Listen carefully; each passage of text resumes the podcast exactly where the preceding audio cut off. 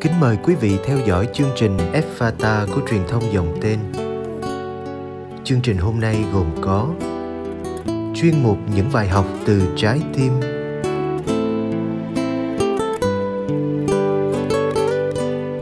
Bây giờ kính mời quý vị cùng lắng nghe chương trình.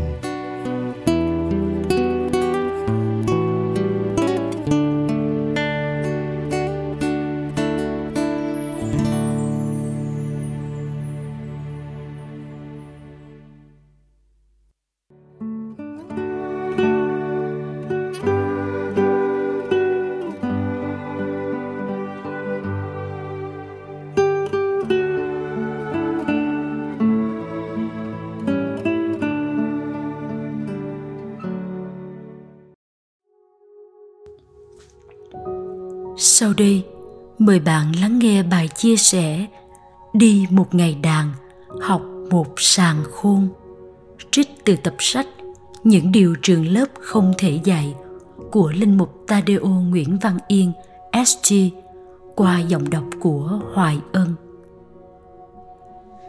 Hai ngày trước khi rời trại, một linh mục người Ireland dẫn tôi đi lang thang để biết vùng này.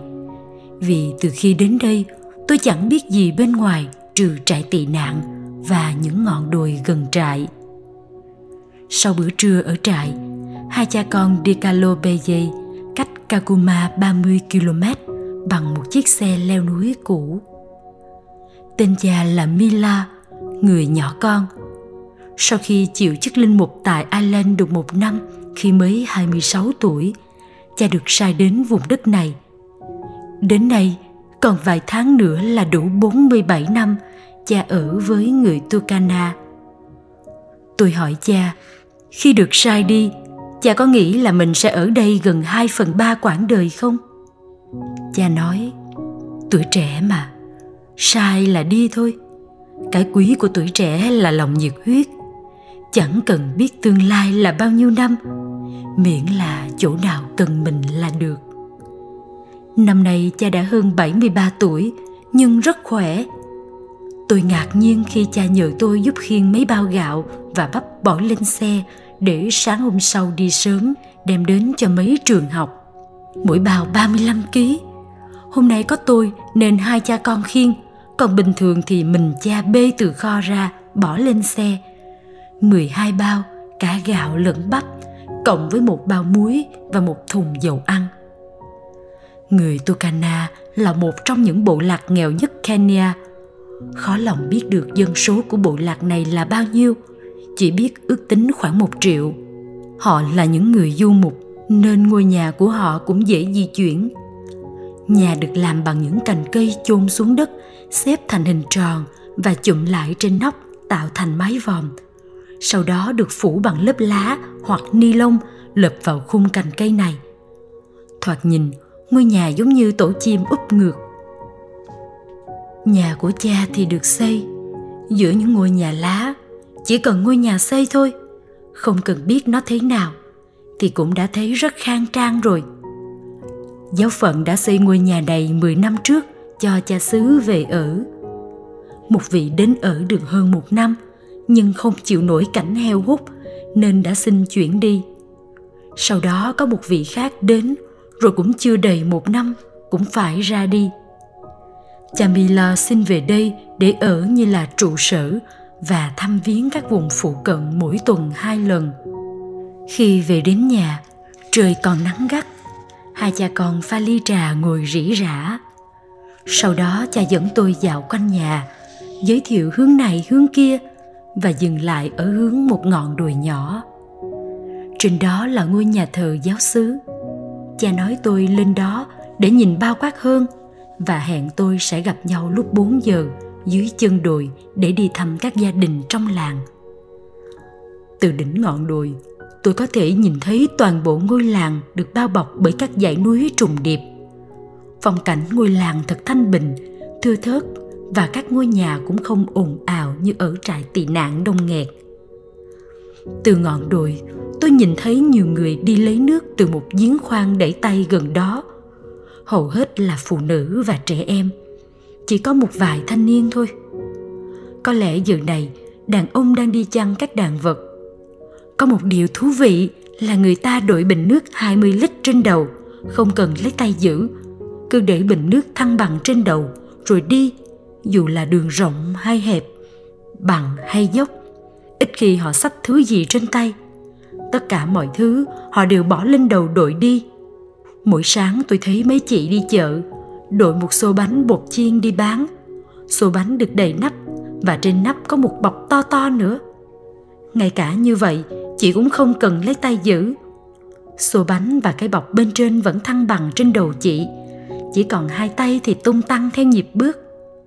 Đến 4 giờ, tôi thấy cha từ trong nhà đi ra để đến thăm các gia đình như đã hẹn.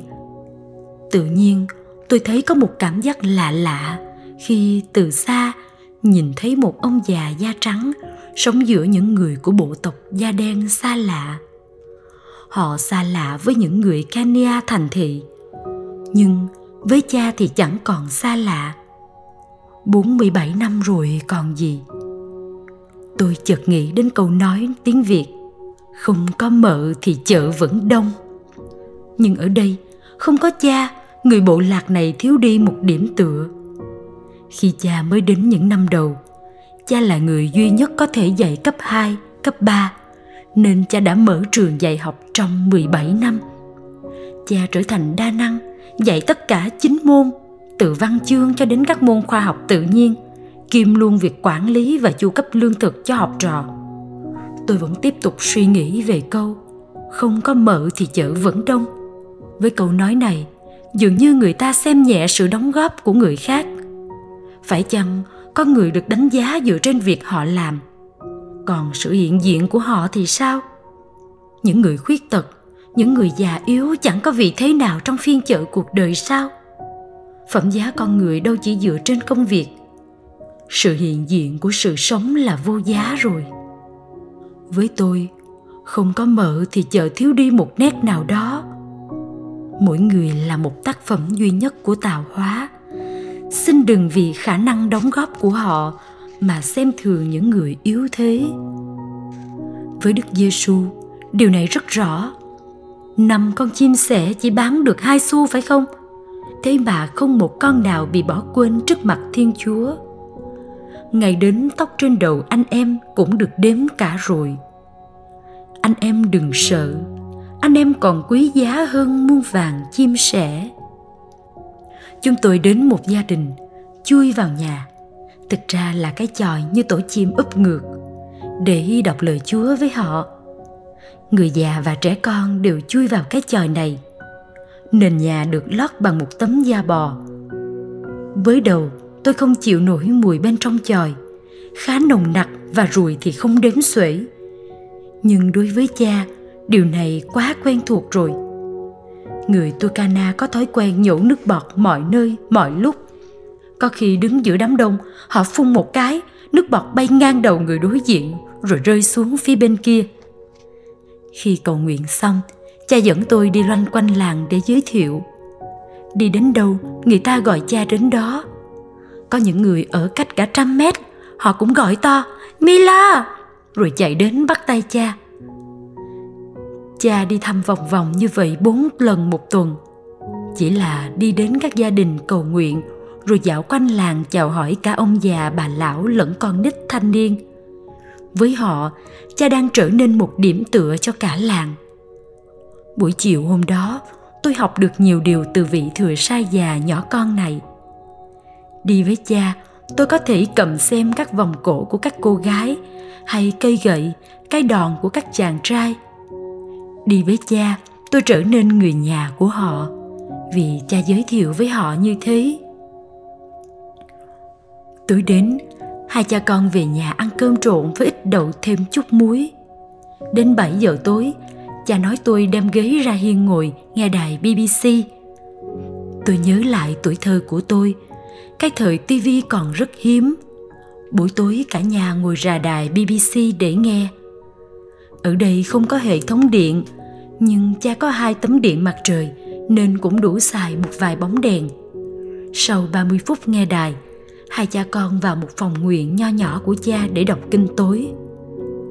Buổi kinh cũng đơn sơ như ông già 73 này. Nhưng với tôi thật ý nghĩa. Lời kinh được dâng lên từ một vùng đất chẳng ai biết đến. Nhưng đây là lời cầu nguyện cùng đấng hiện diện nơi kính đáo. Và cha của anh đấng thấu suốt những gì kín đáo sẽ trả lại cho anh Matthew chương 6 câu 6 Sáng hôm sau, hai cha con dậy sớm để đi dân lễ ở những vùng phụ cận. Trời còn tối mịt, chẳng cần màng đến chuyện ăn uống gì. Hai cha con cứ thẳng rừng mà tiến. Nơi xa nhất chúng tôi đi là 66 km từ đường lộ. Trên đường đi, cha nói, hy vọng chúng ta đổ xăng để quay về. Cây kim xăng còn có vạch cuối. Tôi lo lắng vì chạy suốt con đường giữa rừng này – chẳng có lấy một bóng người, lấy đâu ra nước uống, nói gì đến xăng. Cha trấn an tôi. Sáng nay cha cầu nguyện hết rồi, cứ để chúa lo. Không phải cha không biết tiên liệu, nhưng vì ở khu này chỉ có một cây xăng nhỏ mà chúng tôi lại không thể chờ đến khi họ mở cửa những người trong làng đang đợi cha bình thường thì tôi cũng chịu chơi bí quá thì ngủ giữa rừng thôi nhưng vì ngày hôm sau tôi phải bay về Nairobi, rồi từ Nairobi về Roma. Nếu lỡ chuyến bay này thì coi như tôi mất nguyên vé về Roma. Hôm đó là thứ tư, nhưng cha dân bốn lễ Chủ nhật vì có nhiều điểm khác nhau, cách xa cả năm sáu chục km. Cha không thể đến vào ngày Chủ nhật được. Cha đi mỗi tuần hai lần đến các làng khác nhau. Khi đến một làng, cha chạy lòng vòng bấm còi in ỏi, bà con nghe tiếng còi là biết nên chạy đến đi lễ. Dĩ nhiên là ở đây làm gì có nhà thờ. Người ta cắm một hàng rào dưới một bóng cây to. Như vậy là ra cái nhà thờ rồi. Còn bàn thờ thì chỉ cần gác vài thanh củi trải tấm khăn là ra cái bàn buổi lễ thì sinh động như mọi buổi lễ khác của châu phi tôi có cảm tưởng những người Turkana trong các làng này sống ở một thế giới khác xa thế giới hiện đại. Khi cha đến đây 47 năm trước, họ đã vậy và bây giờ vẫn thế. Không biết liệu trăm năm nữa họ có thể biết được những điều chúng ta biết ngày nay không? Ở đây có các trường học nội trú cho các em cấp 1 nhưng không có thức ăn. Cha chở cho các trường học này những bao gạo và bắp chiều hôm trước hai cha con bay lên xe. Trên đường về tôi hỏi Cha ở đây lấy tiền đâu để mua lương thực này? Cha đáp lại bằng một nụ cười sáng trưng. Từ anh em và bạn bè của tôi. Tôi có sáu anh em, mỗi người một ít. Tôi cũng có rất nhiều bạn tốt từ thời phổ thông và đại học. Họ giúp cả cho cuộc sống của tôi lẫn cho bọn trẻ này. Cũng có mấy người đã đến đây thăm tôi và thăm bọn trẻ.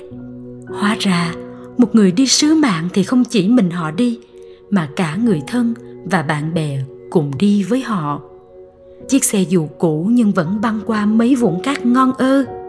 Chỉ tội vô lăng đời cũ không có trợ lực nên rất nặng. Trời nắng nóng gặp mấy khúc cua đường rừng nữa nên bẻ lái toát mồ hôi hột. Không phải chỉ ở trên trán mà khắp cả mình tôi đòi lái, nhưng cha nói tài nghệ của anh chưa lái được đường và xe này đâu. Trên đường về, tôi tự hỏi, có khi nào đi mỗi tuần hai lần vào những điểm cách nhau cả năm sáu chục cây số này, cha gặp phải vấn đề gì đó không? Nhưng đây là câu hỏi của người ngoài cuộc. Còn với người trong cuộc thì chẳng thành vấn đề.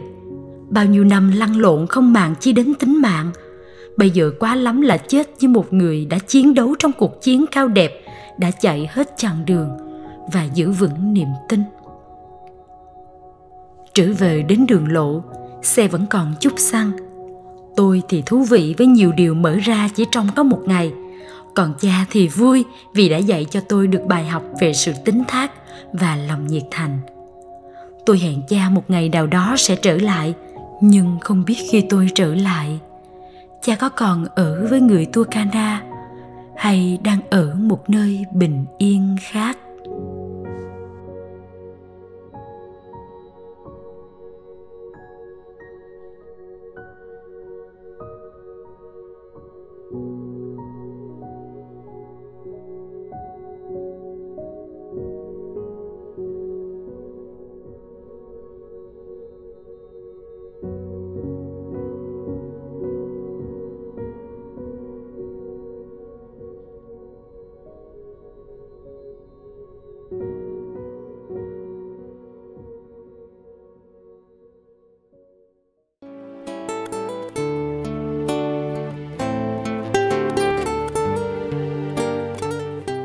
Cảm ơn quý vị đã theo dõi chương trình.